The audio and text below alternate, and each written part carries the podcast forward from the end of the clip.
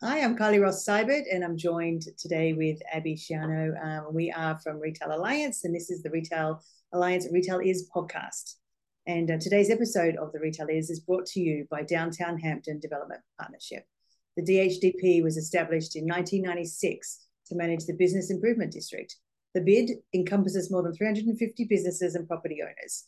The DHDP is committed to enhancing the physical beauty, commercial vitality, and distinguished character of downtown Hampton so learn more, you can head to downtownhampton.com. And today we are joined by Chris Smith and Robert Willey. Is that how you pronounce yep. it? Yep. And they're both co-founders of Virginia Beer Company based out of Williamsburg. So welcome. Thank you. Thanks for having us. So Abby, do you want to get started? Yeah, if you guys don't mind just kind of telling us a little bit about Virginia Beer Company and how it kind of came to be. Sure. So we are a, uh, like at this point, six and a half year old uh, craft brewery located in Williamsburg, just outside of uh, historic Colonial Williamsburg, uh, adjacent to William and Mary's campus. And fittingly, that is where our story started. Chris and I are William and Mary alums. His wife Erin is also a William and Mary alum, and his youngest brother Will is also a William and Mary alum. So the tribe pride runs deep in the uh, roots of Virginia Beer Company. We met here at uh, university and stayed in touch. And I was the best man in Chris and Erin's wedding and we started falling in love with craft beer towards the end of our collegiate careers. Uh, you know, toast, toasting to a job well done at university and onward to our careers. Um, and we started uh, homebrewing separately. Interest in craft beer, you know, ranged from trying to make it ourselves, uh, drinking as much as we could for research purposes, uh, visiting different breweries all across the country, just trying to learn about what was going on in the industry. We just fell in love with the idea that these craft breweries were so uh, were such institutions in their communities, right? Businesses, people wanted to celebrate, people wanted to join, um, and and the collegiality of the industry as well. The idea that people from Brewery A would go spend time at Brewery B, that these breweries would collaborate.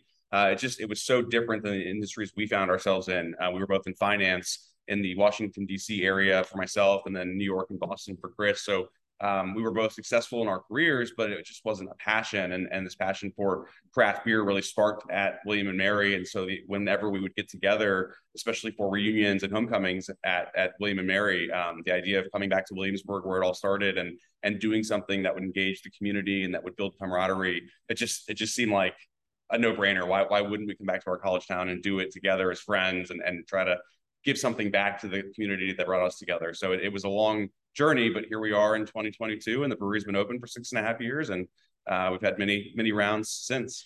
Congratulations on that. Thank you. A few other people. Um, I'm so. Do you want to explain if it's who sort of encompasses the ownership and the other people that are involved in the business? Sure. Yeah. So Robbie and I are the co-founders. um, we currently have a team of 20 people actually. So we're we're two of 20. Mm-hmm. Uh, we have a production team that is six people strong, a sales team that is four people strong now, and then eight uh, people that work in kind of tap room and management as well. Um, so we've gone from I think day one we were well three, two, and then we became three, and then when we opened I think we were seven, and now we're twenty. Wow, have you always been in the same space? We have, yeah. We um, so this building that we're sitting in right now, um, we leased in December of 2014 Mm-hmm. And it's a building that was built in 1960 by C&P Telephone. And it's on a side of town that um, I'd say, you know, it was kind of had gone downhill a little bit, not downhill in a bad way, but it was not really the focal point of the community. And uh, we first saw this building and it just looked like a brewery. It had been empty for many years, um, but it's a big open building, it has high ceilings, as you can see. Yeah. Uh, had a lot of the utilities that we needed to run a brewery so we were really excited to find it. Um, it works very well for us, um, and yeah, it took a, it took a lot of build out, but um, but it right. but it really functions nicely uh, from a beer garden, tap room, and brewing perspective. Great. So you you brew everything there. What about you're talking about um, now distribution beyond local? It sounds like to what international, just domestic. We're talking. Uh, both. So we we part part of our plan when we when we decided on the name, the Virginia Beer Company, we wanted it to feel meaningful. We wanted it to feel vintage. Uh, the idea that you know Williamsburg in particular is a, a historic community that kind of helped spark um, uh, the colonies, the states, um, and and, and in, many ways, uh, Virginia has really sparked the craft beer movement on the East Coast. So we wanted to be a part of that. We wanted to celebrate that worldwide, and so um, we currently this is our first year distributing Virginia Beer Company beer throughout the entire Commonwealth of Virginia. So we um, have expanded our distribution in Virginia very methodically, wanting to make sure that the quality control was in place, that the production methods were in place, that if we if we sent beer to a bar or a restaurant or a grocery store, that it could always be there, that we wouldn't run short. And so we started in Hampton Roads, which is our home territory. We slowly moved into the Richmond area, uh, and then Northern Virginia, and then Western Virginia, and then we just tied off the uh, the Eastern Shore um, late last year. So this is our first year covering the entire state. But mm-hmm. actually, before we were in various parts of Virginia, our beer was being sent overseas to markets in the UK, Western Europe, uh, and Asia as well. And so uh, right now we've got beer uh, available in different volumes in the UK, France, the Netherlands, South Korea, Japan. Um, we've had some drops in Australia, New Zealand, um, and we're part of the Brewers Association's export development program as well. So even if we don't have full time distribution uh, in other countries. Our beer can frequently be found popping up at beer festivals in other countries as well. So uh, it's a big, a big part of our project. Chris will actually be taking uh, a trip to London later this month for the London Craft Beer Festival and a couple tap takeovers. And um, after after no travel at all for the past two and a half years, this will actually be the brewery's uh, second in person trip to London this year alone. Oh, great! So you you mentioned all these countries. So, and what was the company the the, the organization that's helping you internationally? You would mm, just the, the, Brewers Association is our trade group um, okay. for craft breweries, independent craft breweries, but they have an um, an export development program within the the trade group. Oh, that's interesting. Yeah, because I was going to say, how do you even know where to start? you know, yeah. manufacturing and distribution, and I mean, yeah, that's yeah, we get we actually got really lucky. So there's the export development program, which has a lot of resources for us and provides us with a lot of support. But beyond that, um, we got lucky in the fact that we're in the Commonwealth of Virginia. Um, the Virginia Economic Development Partnership has an international trade arm that offers unbelievable resources for export. Um, so we engaged with them actually first in 2016 mm-hmm. and discussed our interest in exporting, and and they shared a lot of information with us that you know was new to us, and uh, we realized that we weren't quite ready to export beer. So I think in early 2019, we actually started sending beer. Um, but we've been supported by the Commonwealth of Virginia the entire way. And right now, actually, we're in a program called VALET, which is the Virginia Leaders in Export Trade, where they mm-hmm. provide us with some financing, consultants, all kinds of support that really helps us grow our export business. So, uh, from that, I don't think, you know, if we'd been in, in another state, I don't think we'd be as far along with our export business as we are. Yeah. Oh, that sounds amazing. I I've not heard of that, so that's good knowledge to have. So, do you, and going back to what I was saying, do you manufacture and only export, or do you actually manufacture overseas? So yeah, so everything that we brew uh, is brewed right here uh, in Williamsburg, Virginia. So we've we've built out a robust facility. Um, you know, part of the reason uh, that we teamed up with a with a uh, professional brewmaster who joined us, his name is Jonathan. Uh, he came from a much larger brewery than the one that we initially wanted to open, and the idea was that we could ramp up our production facility here to support not just domestic markets but overseas markets. So we've invested in uh, stainless steel tanks, our own canning equipment, our own lab equipment.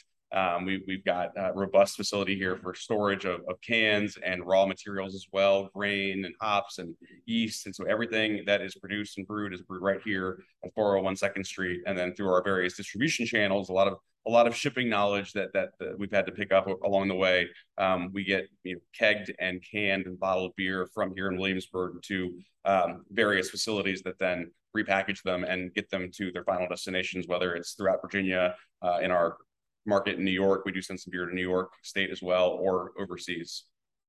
Okay. I am. Um, I mean, did you want to ask some questions? I did. No, I took. I'm sorry. um, so going back just a little bit, when you guys were at William and Mary, did you have something like Virginia Beer Company to go and hang out, or were you guys kind of like the first in the area? So I know it's a big deal for college students to have a brewery. yeah, that's a good question. uh, there was a brewery in Williamsburg. It was called the Williamsburg Brewing Company.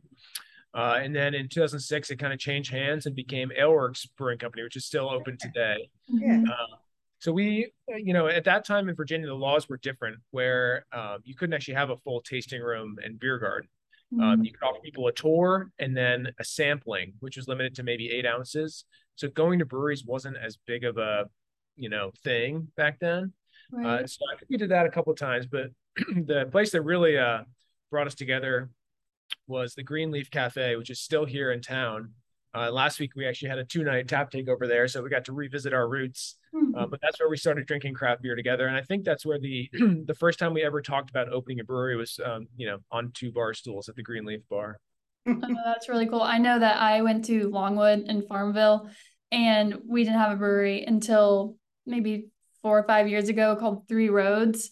And yeah, it was a huge deal. I don't like beer myself. I'm so sorry. And so I, I go there, I have water and popcorn, I'm good.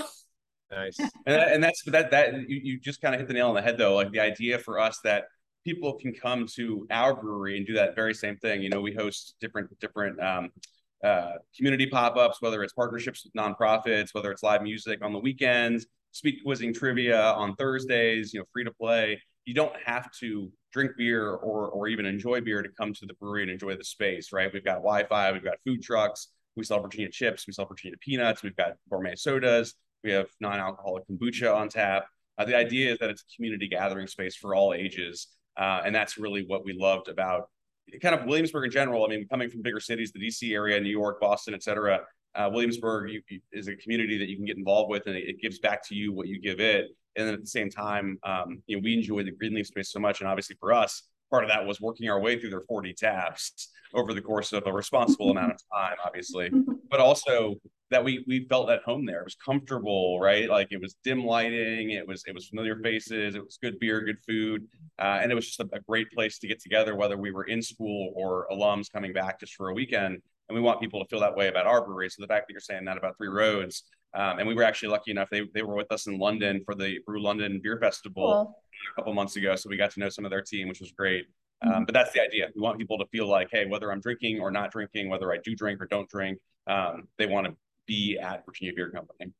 Right. Yeah. And as you say, like there's not that many industries, and coming from finance, I'm sure you you experience it where the competition talks to each other and actually helps. We've got a couple other breweries um, involved with Retail Alliance, and they've actually helped mentor other brewers like to open up. I mean, it's it's quite a unique industry. Did you know that going in, or is it just something you just happened chance to it was that you were left out?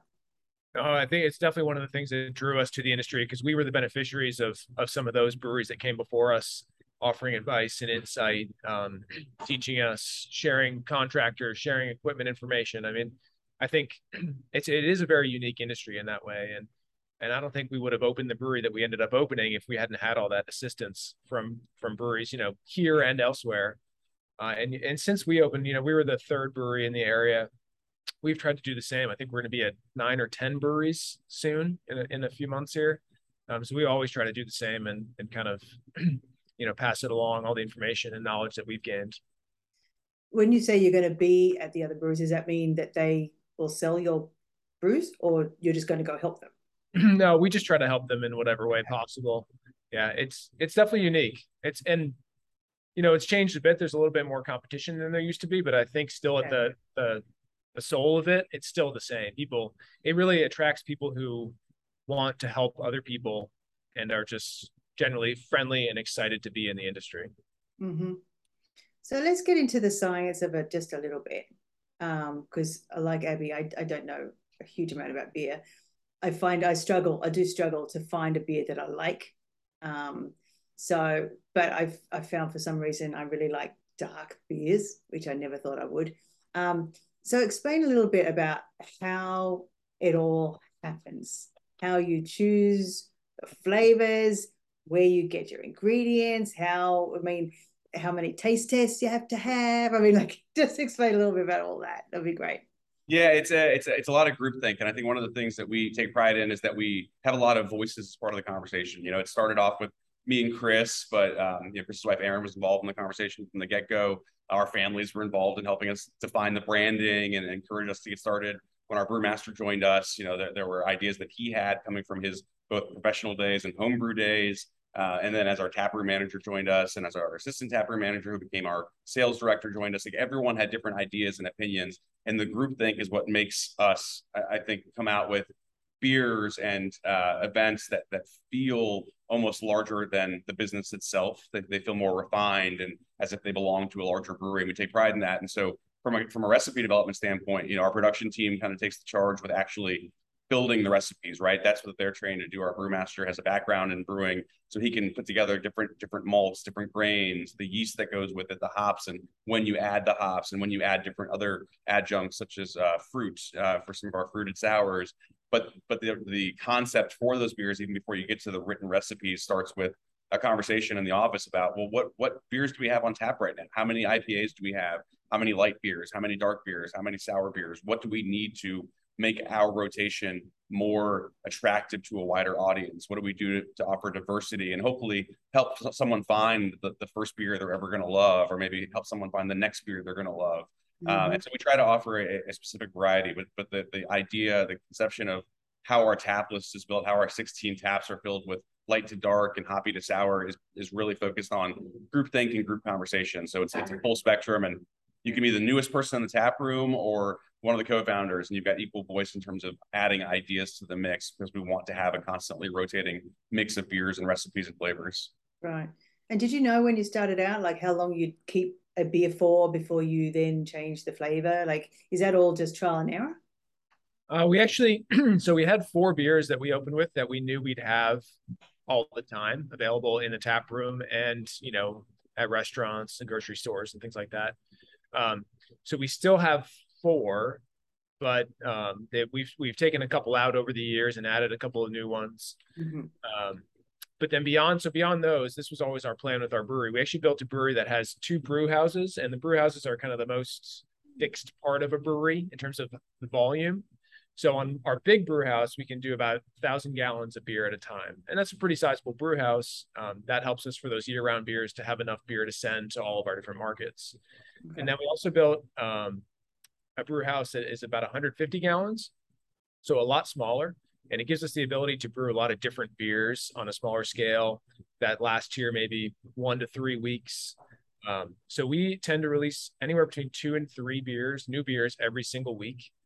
Um, Okay. Yeah, we have 16 beers on tap at the brewery uh, right here, and most of them never leave the brewery um, unless we hit on something that you know the consumer really loves or we really love, and we want to expand it into a beer that's going to go to the market, to the wider market. Mm-hmm. Um, so that's really the fun part of what we do. It's a little stressful. I think last year I think we did like a 130 different beers. Um, which you know in terms of logistics and planning and ingredients and labels and all those things is a challenge Mm-hmm. But um, you know, next to the year-round beers that we always have, so people always know they're going to find a certain beer that they might love. Then there's the variety. So we kind of cater to both sides of that, of people who are just interested in in what's new and exciting and different. So we we do both sides of that coin. Wow. So when you started out, I mean, how did you know you were going to need such a big space to was your dream to be international to you know to be where you are yeah, I mean, it, it, was it was very well thought out, and, and and some of that was by design, and some of that was because it took a lot longer to open than we expected. So we had a lot more time on our hands to redevelop the plan over and over again. But the the focal point was was to to make really good craft beer available at as many places as possible and make it mm-hmm. affordable.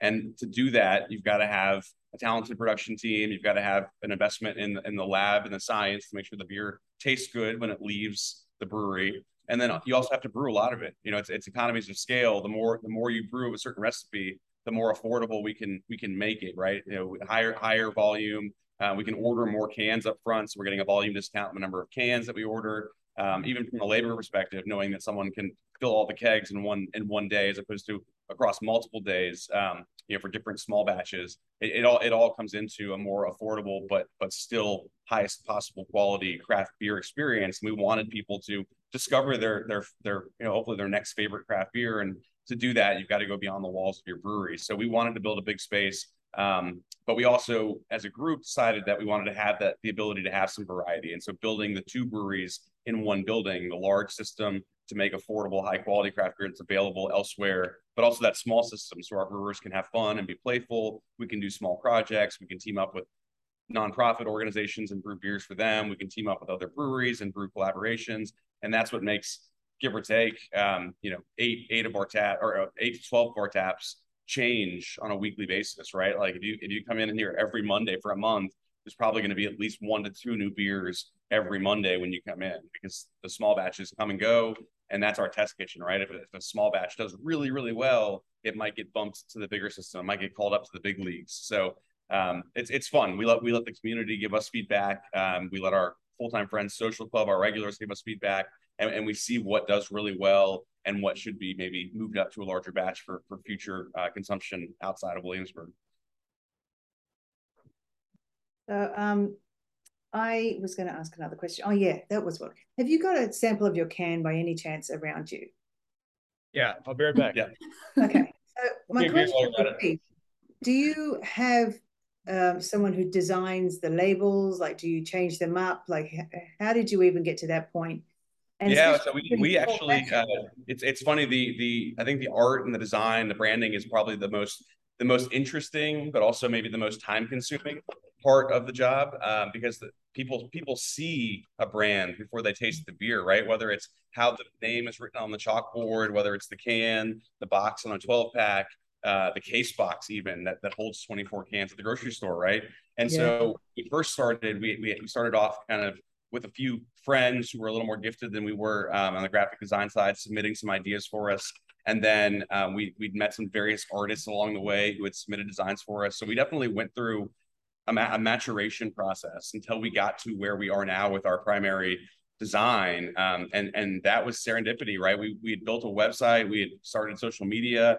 We really just wanted to get the name out there before we even had a space or beer to sell. We just wanted people to know what we were all about. So we built a brand before we had any beer associated with the brand. Um, and a, a graphic designer out of Harrisonburg, Virginia, reached out to us and said, I love what you guys are trying to build in Williamsburg. I've been following it. I love the Virginia craft beer scene. It's grown so much. Uh, I think I can help you like really focus your brand in a manner that'll get the message across uh, without people having to read everything in your website, without people having to know your entire backstory. And yeah. we've been working with uh, that graphic designer since uh, before the brewery opened, and and it's been great because he's really helped us refine our our look and our feel over the past eight years. Wow. Okay. So let's let's see. so here's an example of one of our four year-round beers. This is okay. called Flavors. It's our hazy IPA, um, mm-hmm. most popular beer um, that we make. Um, so this is actually a recent uh, brand refresh in the past two months, maybe. Um, kind of our first major refresh, I think, actually in six years. We've done some tweaking, uh, you know, kind of every other year, but this is a this is a major refresh for us. Um, so these are what our, all our uh, 12 ounce six packs look like. Okay. But then, you know, we talk about the variety and, and where we get to be creative, and that's yeah. with all of our 16 ounce four packs. Um, so oh, for example, there's a lot of different beers here, but this is called Fresh Pick. Um, this is a fruited sour beer with blueberries and marionberries. Mm-hmm. So they all have this same template. Um, here's another example. Uh, this is called Good with Faces. This is another hazy IPA. Okay. Emoji driven. Um, so we do two or three of these basically every week with a brand new can label um, of all kinds of different beers. There's an English beer. Um, you know, they're all there's just there's a lot hard to keep up with. I can only imagine. Um, and, yeah, there's there's a lot of group think involved again, right? Like we, it, our graphic designer is not coming up with the names of the beers, the styles of the beer. Once we've developed a style and, and come up with a name that fits, the next step is specifically to work as a team to, to brainstorm what we think would help translate the style and the name. And then we send it to our graphic designer, and sometimes he listens to us, and sometimes he completely throws away our notes and does his own thing. And it's up to us to decide, you know, wh- whether the the artist rendering is what we were hoping for, or whether we need to go back to the drawing board. But um, you know, he's he's really helped us kind of put put it all together uh, in an actual label perspective.